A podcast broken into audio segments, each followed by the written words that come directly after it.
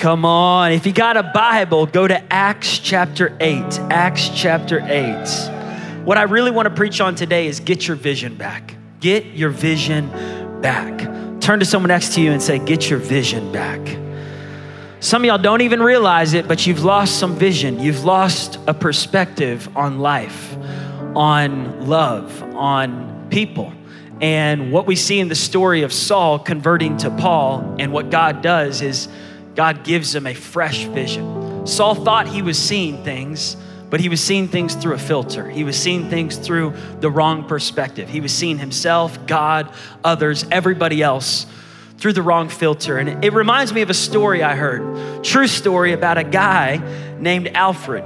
And I think it's a story we could all maybe relate to. In the late, someone's calling right now. I almost want to answer the phone and just be like, hey, what's up?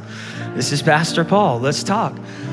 But in the late 1800s, there was a man named Alfred, true story. He woke up one day and he started to read the newspaper and he saw his name in the obituary column. It said Alfred Nobel, the merchant of death, the man who invented more ways to kill people than there ever was, the inventor of dynamite. See, Alfred had invented dynamite and more people had died because of his invention, his life, than any other person out there. So as he was reading his own obituary, the newspaper said that he was the one who died. It was actually his brother, it wasn't him.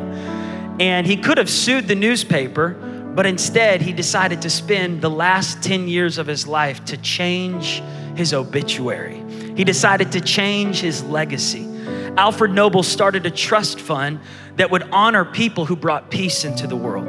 He called this award the Nobel Peace Prize Award, named after himself, giving away big amounts of money every year and awards for anyone who did something to bring peace into the world each year. He left a massive fund of money from all the money he made of inventing dynamite. Instead of being remembered as the merchant of death, he became known as the Man of Peace, the Nobel Peace Prize Award. On his gravestone was a quote, "Every man ought to have the chance to correct his obituary in midstream and write a new one."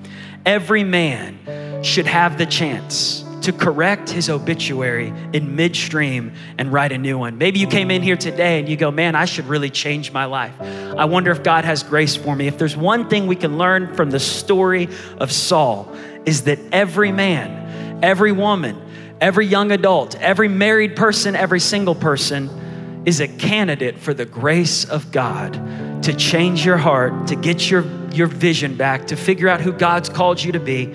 And we can't determine the legacy we receive, but we can determine the legacy we're gonna leave. Amen? All right, let's go to Acts chapter 8, verse 1. And Saul approved of the killing of Stephen. Stephen was a martyr, the first man to be stoned to death for his faith, the first man after Jesus to die for what he believed in. He preached a sermon that day. Last week we talked about it. We've been in this series now for 8 weeks. And we talked about how Stephen preached a sermon of forgiveness. While he's being stoned to death, while he's being killed, slandered against, lied about, people are making up the craziest things about Stephen. He says, Lord, forgive them, for they know not what they're doing. Lord, don't hold this sin against them. If Stephen has the power to forgive people who are killing him, you have the power to forgive your father. You have the power to forgive your son, your brother, your sister, your mom. On that day, Saul was watching, and a great persecution broke out against the church in Jerusalem. And everyone except the apostles were scattered throughout Judea and Samaria. Godly men buried Stephen and mourned deeply for him. But Saul began to destroy the church. My version in the Bible says he ravaged the church. He was like a ravenous wolf. He was obsessive. Saul had one of those personalities that once he saw something, he couldn't let it go. Once he felt something, he became obsessed about it. He was an obsessive personality. Some of y'all have that same personality. And the beautiful thing about Saul and God's story is that God doesn't take that personality away. He just channels it in a better direction. that God doesn't want to erase who he's created you to be. He doesn't want to erase your personality. You might think, man, I'm so addictive, I'm so obsessive, but God says, what if I could channel that energy in a healthy direction? Instead of being obsessed with killing the church, God channels that obsession to build the church. Saul goes on to write 13 books in the New Testament, planting more churches than any other disciple, because once he channeled his obsession in the right direction, he became the greatest missionary in the New Testament. But in the beginning, before there was a Paul, there was a Saul. Before there was a changed man, there was a deranged man. And before there could be a changed you, there has to be a recognition that something's not right. Saul was going from house to house, dragging off men and women and children, putting them in prison. There was something about Saul's obsession. He couldn't stand the message of Christ. And as he would do this, the ministry of, at that time called The Way, it began to break out. Look at verse 4 here, Acts chapter 8, verse 4. Those who had been scattered preached the word wherever they went. There was a scattering.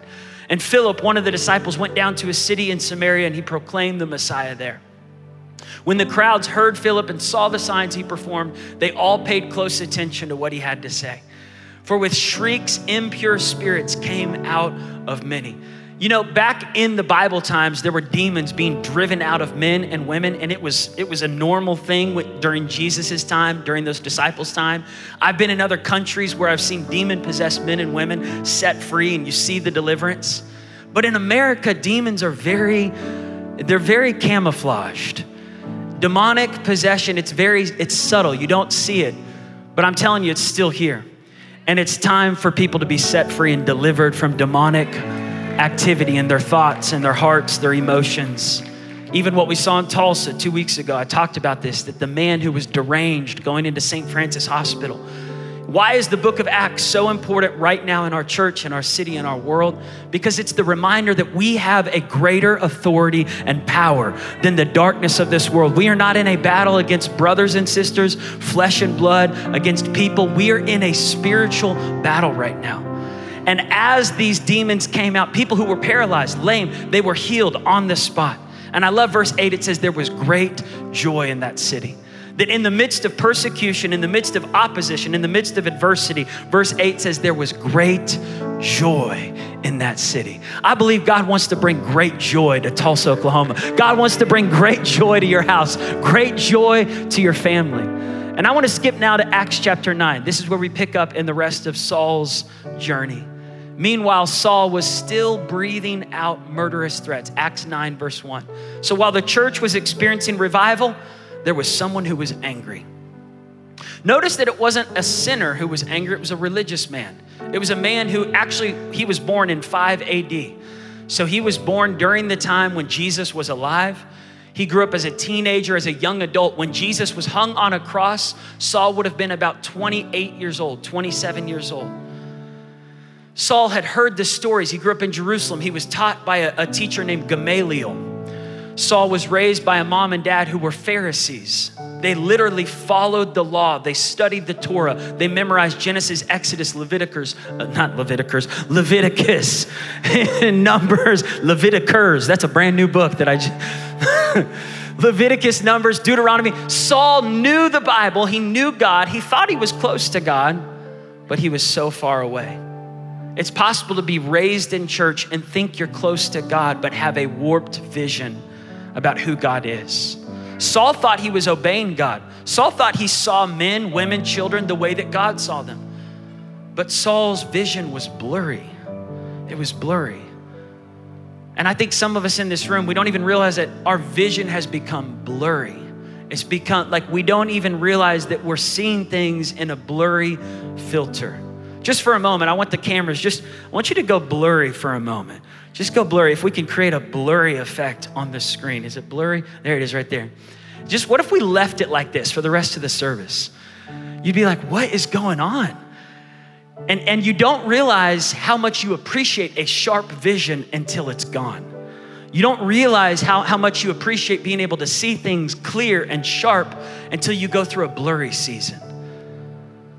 Some of us don't even realize that we're in a blurry season. I've been there before. You don't even know. You're deceived and you don't even, that's the thing about deception is you don't even know you're deceived. until God sharpens your vision. Bring the vision back. Bring the focus back. Bring the clarity back. Bring that focus. There it is. It's sharp again. Everybody say, get your vision back.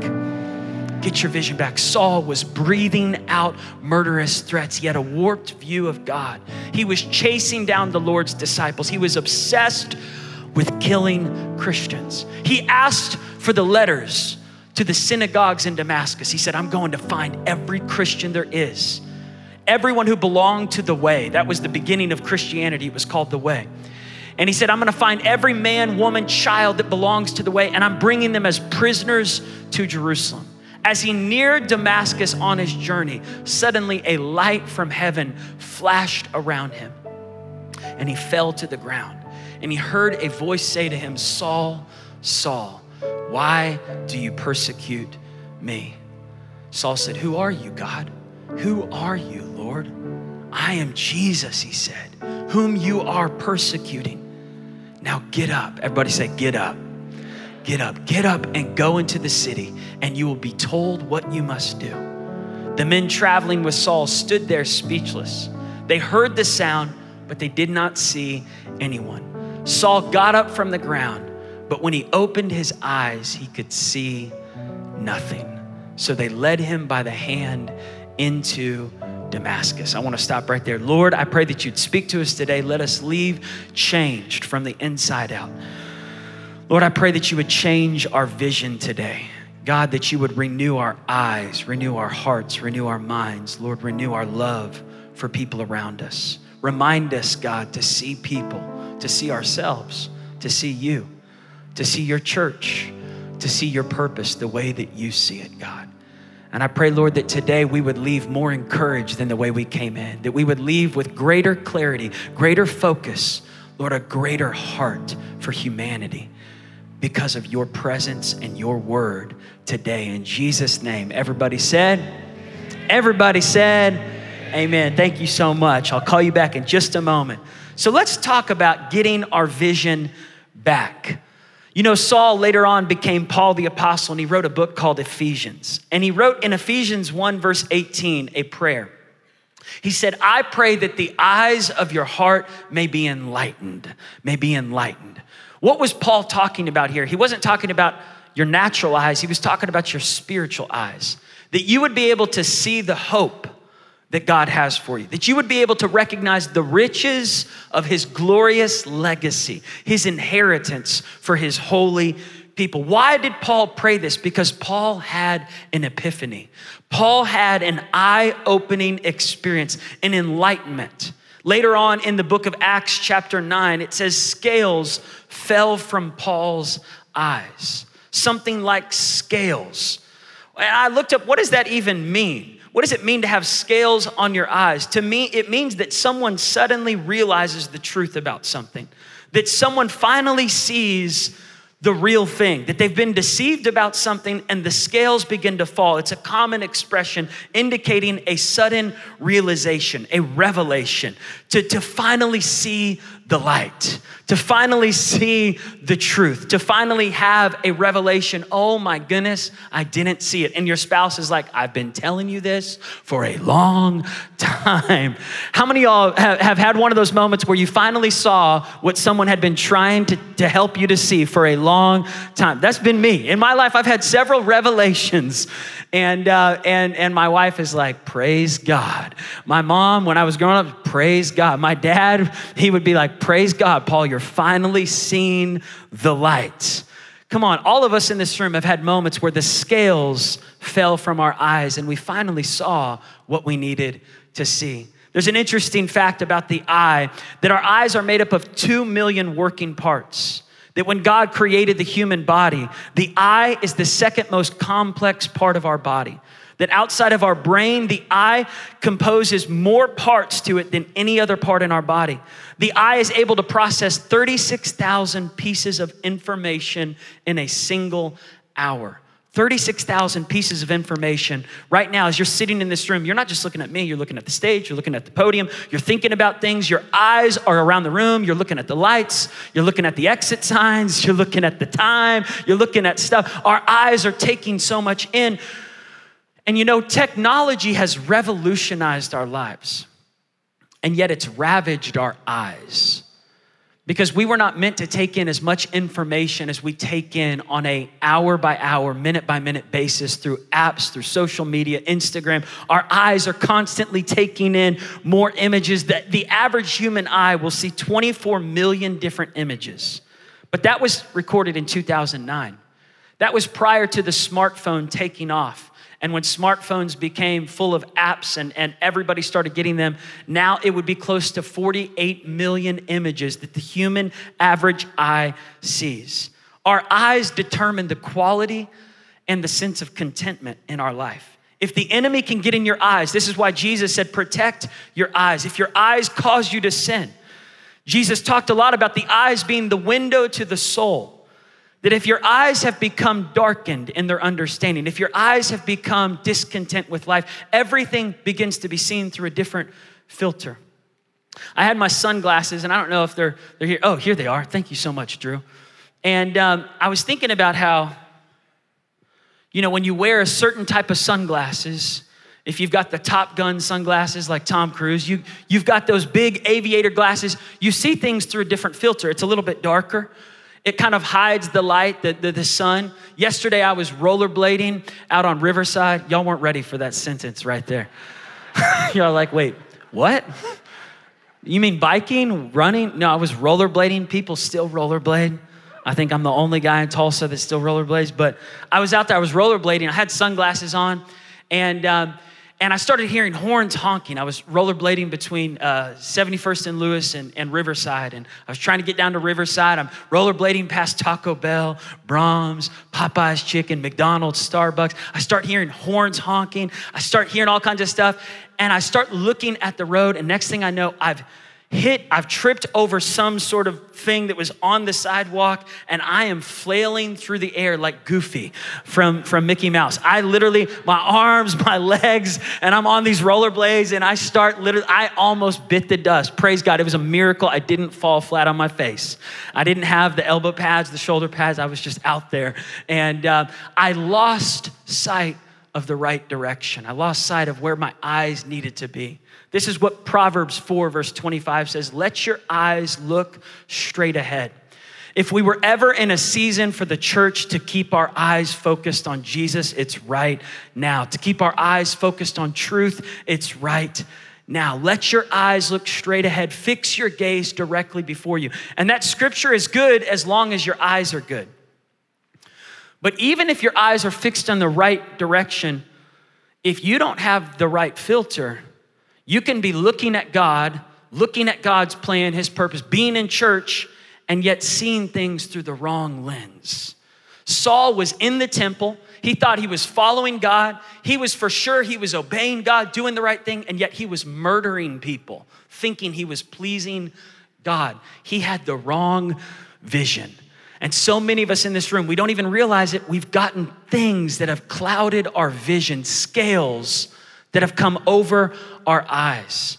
While I was out there rollerblading on on Riverside, there was a man who was screaming at me yesterday. It was early in the morning, I'm rollerblading, and this guy just starts cussing me out. Blankety, blank you, blank, blah, blah. And he's like, I hate Tulsa, and he's screaming. And I almost stopped to help him, but then he started running at me, and so I started rollerblading farther. I didn't know if he had a gun or a knife, but I was gonna go over there and talk to him and calm him down. And then I was like, this is not the right time. So I just started praying for him as I was rollerblading away from him. And I started thinking, you know, sometimes when people are messed up in their mind, it's obvious. And then sometimes it's not. Sometimes it's not. Sometimes it can easily be hidden. It can be sitting in church and you can think, I'm good, I'm right. My mind is right. My emotions are right. I'm in the right direction. I'm doing the right thing. And yet God says there's scales on your eyes, and it's time for scales to come off. It's time for you to get the real God vision for your life. And I wonder what scales might be on your eyes today that you don't even realize. Scales might be on my eyes that God needs to pull off, remove. And I started praying about what scales have clouded so many believers' eyes and minds right now in our world. I want to just look at some of those scales. I'm going to throw them up on the screen. One of the first scales I want to talk about is the scales of shame. Shame. where you can be sitting in church, but you're wearing these sunglasses, you've got these scales on, and everything just feels so shameful. I just feel so ashamed. I just feel so embarrassed. I don't want anyone to know what I'm going through. I feel so regretful. I feel so guilty. I'm ashamed of myself. The enemy has caused so many men to live in shame. So many women to live in shame. If the enemy can keep you in shame, he can keep you in chains, because shame holds us back from pursuing with confidence. The Bible says the righteous are as bold as a lion, but if I'm filled with shame and regret, then I don't have the boldness God's called me to walk in. What Saul needed was he needed scales to fall off, not just scales of religiosity, but scales of shame. Secondly, scales of deception.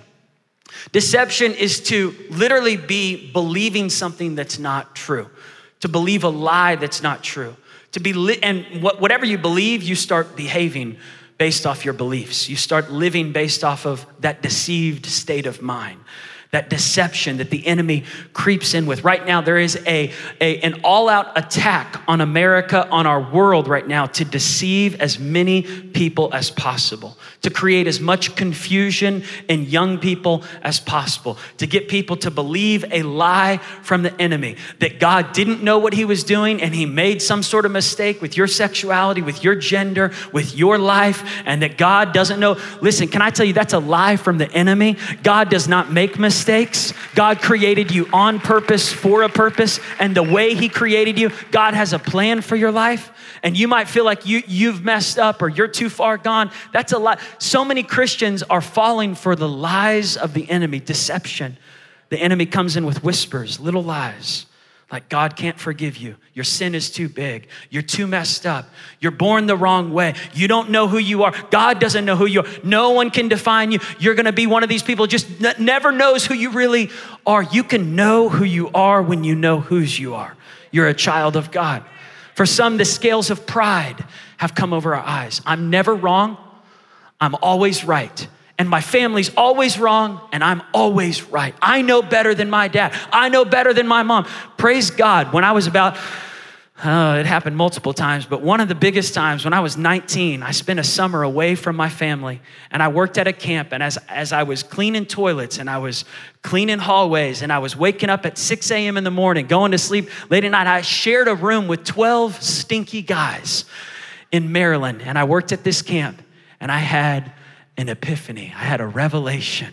I had an eye-opening, scales falling off experience where the Lord broke some pride off of me.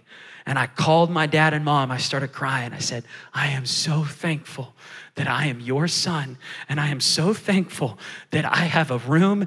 Do I still have a room at your house?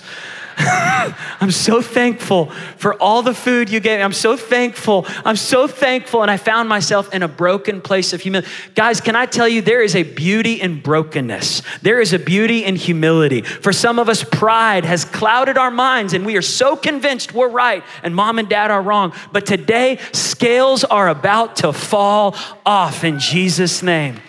For some, it's scales of fear. We live with fear. So we look at everything and it's, oh goodness, how am I gonna make it? Look at the gas prices. Look at the economy. What are we gonna do? Look what's going on in the world. We can't even go outside of our houses. We can't go to church. We can't trust anybody. I'm afraid. And fear keeps us trapped. And God interrupts Saul on the road to Damascus. And scales begin to fall off. For some, the scales of fear need to fall off. For some, it's hurt. Hurt from what people did to you. Hurt from what the church, it's church hurt. It's family hurt. It's hurt. And God doesn't understand it really. He doesn't understand hurt. He's never been bruised. He's never been crushed. He's never been attacked by church people. You don't think Jesus understands hurt from religious people? He's the only one who knows how to heal. He's the great physician. It is time for scales to fall off. Because the same place, the same area where you've been hurt the worst, God says, that's where I want to bring your greatest healing. And as long as you keep running from it, you'll never experience the healing that only can happen in the presence of God, surrounded by the community of God that is broken and in need of a Savior. And you'll never find a perfect church, but you will find a perfect Savior who can minister to an imperfect church, who can love, who can work through you if you'll humble yourself. Scales are going to fall, scales of anger. For Saul, he was breathing in murderous thoughts. He was inhaling anger. You owe me. You wronged me. He was breathing in religiosity, hypocrisy. He was born in a Pharisee's family. His mom and dad, they were part of the Pharisee sect. And that group of people, they were really good at keeping the outside clean while the inside was ugly. You'll never understand the grace of God until you recognize the ugliness of your sin. And you go, well, my sin's not as ugly as these people's sin. No, in God's eyes, all sin is ugly. Whether it's murder, gossip, slander, strife, adultery, all of it, God says sin is ugly. The wages of sin is death. And just because you might think your sin is less uglier than someone else's sin doesn't mean that their sin does not put them in the place or you in the place of need for a Savior. We all need the grace of God. We'll never discover the real grace of God until we recognize the ugliness of our own sin. Because grace is a gift. For some, it's the scales of sin, addictive cycles, going back to old sinful habits. For some, it's the scales of hopelessness, defeat, depression. This last week while I was preaching at OSU in Stillwater, the word that God gave me was to break the spirit of depression and suicide off of these teenagers' lives. But when I was in the room, I was watching them play games, and there was 800 teenagers. They were smiling, laughing, and I was thinking, they don't need a message about depression. They look so happy. Like they look like they're doing great. And then I was reminded that oftentimes the face of depression looks like this in front of everybody else. Robin Williams was one of the most funny, happy, smiling comedians, but inwardly, some of the happiest looking people publicly are privately dealing with the greatest demons of depression. And I began to preach that word. And by the end of the message on Thursday night in Stillwater, there was over 400 teenagers at the altar crying, saying, I've been battling depression, suicide. I've been wanting to throw in the towel. I've been so blinded with hopelessness, defeat, feeling like my best days are behind me. But that night, scales begin to fall. And today, scales are going to fall. Scales are going to fall. How do you know when someone is in their right mind, when they have the right vision, when they have a God vision? They love people and it's pure. They honor others and it's genuine. They live with compassion because they recognize how much they've been forgiven. They forgive other people. They're peaceful. Not that they understand everything. They have a peace that passes all understanding. Where do I get these ideas from? From a guy named Paul the Apostle, who wrote Philippians chapter 4, a guy whose mind was transformed when he got a God vision for his life. When he finally started to see God for who he was, he started writing things like 1 Corinthians 13, love is patient with people. Love forbears. Love keeps no record of wrongs. He started writing things like Philippians chapter 4, verse 8. Think on things that are pure and lovely and heavenly. Think about such things. I've learned the secret to contentment. I can do all things through Christ who strengthens me. How do you know when someone has a God vision? They have a right mindset. He wrote to Timothy, God has not given you a spirit of fear. He's not given you scales of fear and anxiety and depression. Take those glasses off. He's given you power, love, and a sound mind. So let's go back to that story. In Acts chapter 9, Saul lost his natural vision, but he was gaining a supernatural vision. Back in Acts chapter 9, on the road to Damascus, the road to demask us, the road to Damascus. Some of us have been wearing a mask. It's time to take the mask off. How many are thankful to take the mask off? But I'm not talking about the mask you might think I'm talking about. I'm talking about the mask we wear to church, the mask we wear to try to hide what's really going on the road to Damascus. God interrupts Saul. And he says, Saul, Saul, why are you persecuting me? I remember when I was a little boy and my sister, Sarah and Ruthie, we were all hanging out. We all used to literally bombard my mom and dad when they were going to the bathroom. And we would now I'm getting a harvest on all the seeds that I sowed. All of our kids just never leave me and Ashley alone. We got 5 kids under the age of 8. Pray for us. But you know, I remember during one of those times we were bombarding my mom and she's got the door locked and I start pulling Sarah's hair. I think I started pulling Ruthie's earring and she goes, Paul, why are you persecuting me? That's the joys of growing up in a pastor's home. We just quoted scriptures to each other. And we said a lot of other words too.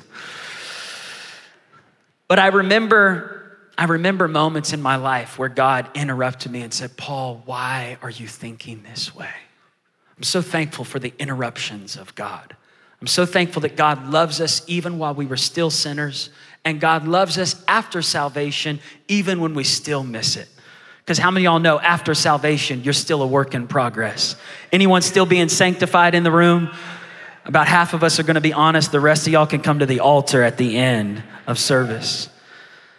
And the men traveling with Saul stood speechless. They heard the sound, but they didn't see anyone. Saul got up from the ground. When he opened his eyes, he couldn't see anything. Sometimes God has to take away your natural sight so he can restore to you spiritual sight. Sometimes God leads us in a dark season. For 3 days, Saul was blind. In verse 9, it says, and he didn't eat or drink anything. His appetite was changing. Have you ever gone through a dark season in your life where you just lost the appetite to eat for a little bit? Anyone been there before where you've been so, it's like whatever just happened, it's like, I can't even eat right now. And Saul had lost his appetite. He couldn't eat, he couldn't drink. He was blind for 3 days. And in Damascus, there was a disciple named Ananias. And the Lord called to him in a vision and said, Ananias. He said, yes, Lord. He said, go to the house of Judas on Straight Street and ask for a man named from Tarsus named Saul, for he is praying. In a vision, he has seen a man named Ananias come and place his hands on him to restore his sight. Lord, Ananias answered, I've heard about Saul. This man is not a good man. This man has hurt my friends. This man has killed my brother Stephen. This man does not deserve to be healed. Who are we to determine who God will use and who God will forgive and who God can restore and who God can redeem? What if you are Ananias and God's saying, pray for your brother? Lay hands on your brother. Andrew, can I borrow you just for a moment? Andrew, would you just place your hands right here on my eyes? This is what Ananias did. He put his hands on his brother's eyes and he said, Brother Saul. See, God has anointed people in your life. Some of you have been anointed to bring forgiveness, healing, and restoration to another brother. Don't limit what God wants to do through you. Some of you here today are Saul and you need some scales to fall off, but some of you are Ananias and God says, Don't hold back what I've put inside you to pray for that other brother. Don't stop praying for Saul. Don't stop praying for the scales to fall off. See, God has anointed some of you to come right here, and this is what happened. Ananias starts praying for him, and he starts saying, Saul, you're about to get your vision back, but it's gonna be better than it was before. God's gonna use you. Your best days are in front of you. God's not finished with your story. God's not finished with your future. God's not gonna judge you for your past. God's gonna give you something brighter. He forgives you. He loves you, Saul. He's removing the scales of self-righteousness. He's removing the scales of pride. He's gonna help you to see men, women, and children the way that he sees them. He's about to break off those self-destructive destructive habits, those sinful cycles you've been going back to, that obsessive personality, he's about to channel it in a better direction. He's going to use you to plant churches. He's going to use you to preach the gospel. He's going to use you to write while you're in prison. The world won't be able to stop you, Saul. You're going to get a song inside you. You're going to be able to sing while you're in prison. They're going to try to stone you to death, but you're going to rise up. See, when Ananias started praying, all of a sudden Saul started to see what he needed to see. Mother Teresa said, we have very little room to love people when we judge people. And who's to know that someday down the road, Ananias won't need somebody to lay hands on him. See, grace always seems unfair until we need it. It always seems undeserving when someone we think doesn't deserve it, gets it, and then all of a sudden we're like, hold up, I need grace. And God says to Ananias, go. I know you've heard rumors about Saul, but go. This man is my chosen instrument to proclaim my name to the Gentiles and their kings to the people of Israel. God was telling Ananias, this man has a purpose. I'm about to redeem him. I'm about to give him a greater vision. I'm about to channel his obsessive personality in a better direction. And I'm about to show him how much he has to suffer. Ananias is like, he's gonna suffer? All right, I'm in. I love reading the Bible. He's like, he's gonna go through pain? Okay, I'll go and pray for him. I want the band to come out. Here's the truth, 4 truths here. Number 1, we all have scales. We all have scales. And we all have moments in our lives where we need the scales to come off of our eyes. It's not just a one-time descaling event in a Christian's life. It is a constant journey. I remember sitting with my dad in the hospital bed before he passed, and he just started weeping. And he said, I didn't rest as much as I should have, and I'm finally seeing it. Here was a man at 57 who was having scales fall off. And you think you don't have scales that can fall off? You think you got it all figured out? And yet the pastor who started this amazing ministry in his final moments was still experiencing a revelation of God's love. You know what it said to me as a son? Is we're never too big to be humble. Oh, you should never apologize to your kids. What if apologizing to your kids is the only way your kids are gonna understand the mercy and the grace and the love and the compassion and the humility of our Savior, Jesus Christ? And like Johnny said, what if our example is in what we do more than what we preach from stage? What if it's what we do in our dying breaths to say, I'm sorry. I see it now. I see it. I see there's some things that God's changing in me. How many of you are still experiencing the change that Jesus wants to bring in your life? Here's the truth. Number 1, we all have scales that need to be removed. Number 2, we all need Jesus to keep working in our lives beyond just salvation. Number 3, Jesus loves us even when we're wrong. Before salvation and after. He loves you not just while you were a sinner before you got saved, but he loves you when you got saved and you still missed it. He says, I still love you and I still wanna heal you and I still wanna redeem you and I still wanna restore you. I remember watching a movie about Rich Mullins, a famous Christian singer-songwriter. And the movie, I think, was called Ragamuffin Gospel. And it was the story of how Rich got saved, scales fell off his eyes, he wrote beautiful songs, and then his life spiraled down again into hurt, pain, addictions, depression, suicidal thoughts, anger towards his own earthly father. And a preacher named Brennan Manning just began to speak into Rich's life, began to love him as he ministered to the Navajo Indian tribe. And as Rich would be out there on the reservation, listening to Brennan, feeding the hungry, helping those that were hurting, but dealing inwardly with addictive cycles and sin cycles. As a singer-songwriter in Christian radio music and known as the guy who wrote Our God is an Awesome God, and step by step he leads me. Yet inwardly he was hurting. God continued to reveal his love to him. God continued to chase after him. God never stops loving you. God never stops pursuing you. God never gives up on you. Everyone else might give up on you, but God doesn't. Number four, Jesus wants to set us free at salvation and continue that freedom through salvation. After Saul became Paul, life didn't get much easier for him. He pursued God's calling on his life, but he still dealt with hurts, wounds, rejection, people who didn't believe he was really changed, people who judged him for his past.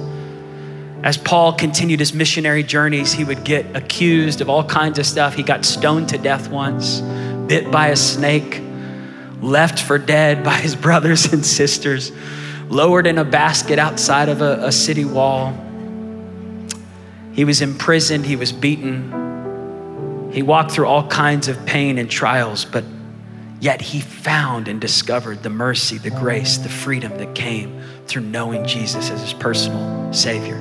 How did Jesus change Saul's life? How do we get our vision back? Number one, it's the light of Jesus. When the light shines, the darkness cannot overcome it. When the light shone on the road to Damascus, Saul had an epiphany. He had a revelation. He had an eye-opening experience where he recognized, Jesus, you are my Savior. I've been in church my whole life. I've heard about you. I've read about you. I've listened to great sermons about you. But now I see the light. I saw the light. I saw the light. Number two, the words of Jesus. When Jesus began to speak to Saul, Saul, I have a purpose for you. I have a plan for you. Number three, the deliverance of Jesus. How do we get our vision back? He delivers us from the oppression of the enemy. Some of us need to be delivered today. We need to get our vision, our perception delivered. Number four, the purpose of Jesus. He gives us purpose. We need to get a vision of God, the purpose of God, that God put me on earth for such a time as this, that he doesn't make mistakes. See, God speaks a greater word. You might have been labeled as a sinner, as a failure, as a mistake. You might feel like you've missed it too bad, but God speaks a greater word over you. The blood of Jesus forgives you. God restores you. God can help you. God can redeem you. Every man should have the chance to write a new obituary midstream, to change his life, to say, from this day forward, I'm no longer walking in that direction. I'm walking in this direction. How many are thankful for the grace of God? And the last point here is God changes our vision through the people of Jesus. God used Ananias, a brother, to go and lay hands on him. In verse 17, Ananias went to the house and entered it in Damascus. Placing his hands on Saul, he said, Brother Saul, Brother Saul, Brother Paul, the Lord Jesus who appeared to you on the road. I'm so thankful for men and women. I'm so thankful for pastors and leaders who will put their hand and say, Paul, God has a plan for you. Daniel, John, Antonio, Sarah, Ruthie, Sharon, Ashley, Miriam, Troy, God has a plan for you. Derek, God has a plan. Linda, God has a plan and a purpose for your life, for your business, for your company, for your future, for your legacy. And he says this, he says, I have heard about you. God appeared to you on the road and he sent me so that you will see again and be filled with the Holy Spirit, be filled with a greater vision. Immediately, something like scales fell from Saul's eyes and he could see. He could finally see. He got up and he was baptized. And after taking some food, he regained his strength. Would you stand to your feet all over this place today? I want us to sing this song, Amazing Grace. I don't know where Dom and Jeremiah and the other guys are, but I want you to come out here. We're gonna sing Amazing Grace, and we're gonna sing that part at the end of Amazing Grace where he says, my chains are gone. I've been set free.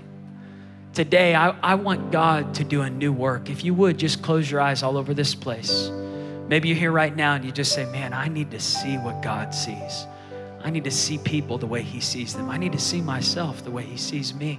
Not as a mess up, not as a mistake, not as someone who seems to never get it right, but as a child of God that he loves. He's a good father. He cares about you. He's not confused about you. You don't have to be confused about yourself. You don't have to be angry at everyone around you. God can change your heart from a stony heart to a soft heart. He can change your vision from a blurry vision that you've been looking at people and the world and your own life. You've been looking at the mirror with a blurry vision. You've seen yourself through the wrong lens, and God says, I see you as wonderfully, fearfully made. You are beautiful. You're a mighty man of God. You're a child of God. You're forgiven. Your past doesn't have to determine your future. From this day forward, things can change. You can get better. You can bring healing. You can bring hope. You can be forgiven. You can walk in kindness. You can get your heart healed again. You don't have to carry those emotional wounds and scars with you everywhere you go. God says, I can heal that. I can heal that too. I can heal the hurt that you experienced from the church, from other people, from friends, from family. I can change your sight. I can change your vision. I can change what's been happening in your heart. I can heal the relationship that's been wounded, the bridge that's been broken. God says, I can restore what the enemy tried to steal. Saul, it's time for scales to fall off. All over this room and those watching online, if you're here today and you just say, I need God to remove some scales from my eyes. I need God to change some areas in my heart. All over this room, if that's you, just raise your hand from the front to the back. Hands going up all over this place. You're saying, Lord, change me. Change me. God, renew my vision, renew my mind, my heart. It's a beautiful thing when believers humble themselves and say, Lord, start with me, work in me. Here's what I want us to do today. Instead of praying specifically for hands that were raised, and there were many hands raised today, I just feel in my heart this Father's Day weekend to pray for all the men in the room. Because men, it starts with us. If we can carry that heart of God into our houses, if we can let God work in our minds and our hearts and allow him to work in us and through us. And I want to call not just fathers today, but every man in the room. If you're 12 years old, 10 years old, 95 years old, I want us to pray as men, to worship as men, to lead by example. If you're willing to humble yourself today to say, God, I want you to keep working in me and through me as a mighty man of God. I want you to join me at this altar today. Every man that's willing to come down and say, God, I want you in my life. I'll be the first one down here at the altar today to say, God, work in me. Amazing grace. Let's just sing that song. Amazing grace, how sweet the sound that saved a wretch like me. And I once was lost, but now I'm found. Was blind, but now I see. Let's sing that one more time. Amazing grace. Amazing grace. Come on, man. Let's just begin to worship God. He saved a wretch like me. He set me free. Lord, work in my heart. I once was lost, but now I'm found. Was blind, but now I see. My chains are gone. My chains are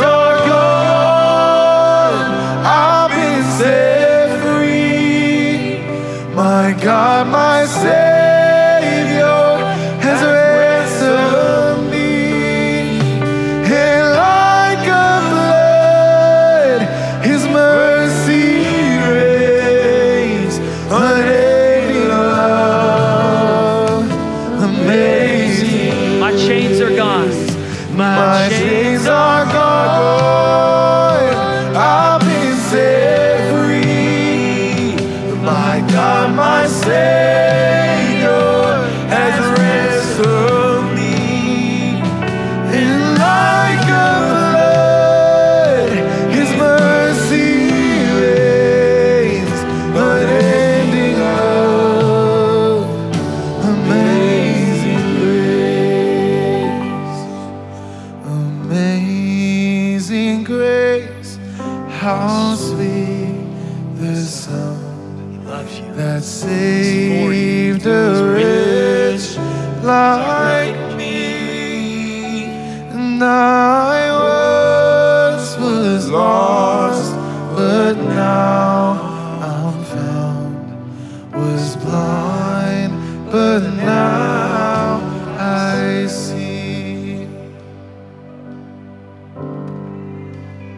Come on, how many of y'all are thankful for the amazing grace of God?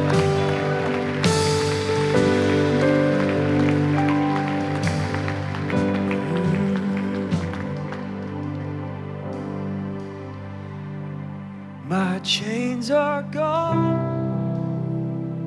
I've been set free. My God, my Savior has ransomed me.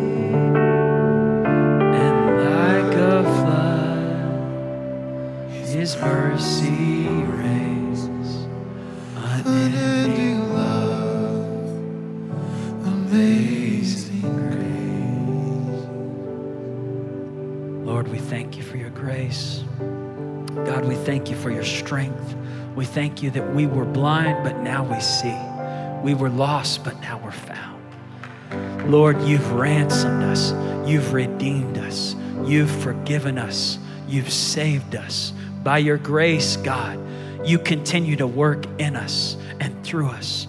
God, we thank you today for fresh strength for every father in the room, fresh grace for every head of the household. I thank you, God, that you've anointed men for such a time as this, to be strong in the Lord, to restore sight to the blind, Lord, to bring healing to those that are hurt. God, I thank you, Lord, that you would use us as mighty men of God in the workplace, that, Lord, when we go out this week, when we go into our homes, when we go to work, when we go to school, when we're with our families, God, that you would help us to walk in love. Help us, Lord, from Saul to Paul, from hatred to love, from anger to forgiveness, from impatience to patience. Lord, from greed and lack and fear to a place of generosity and, God, compassion and faith-filled actions this week. Lord, use us to be a blessing this week with our words. God, where we have sowed words that have been hurtful, help us to sow words this week that'll bring help and healing and love and kindness. Lord, I pray that you would use the mighty men of victory to change the city of Tulsa. God, I thank you, Lord, that it starts in our hearts. God, we surrender to you. We say, have your way. Just say this with me all over this room. Say, Jesus, I surrender to you. Have your way. In my life, I repent of sin and I receive your forgiveness. Thank you, Jesus, for your grace, your salvation, your righteousness in me, flowing through me. Let your love fill my heart. Thank you, Lord, that the blood of Jesus washes away all my sin, heals my heart, and the hurt. I choose to forgive. I'm all yours, God. In Jesus' name, amen and amen.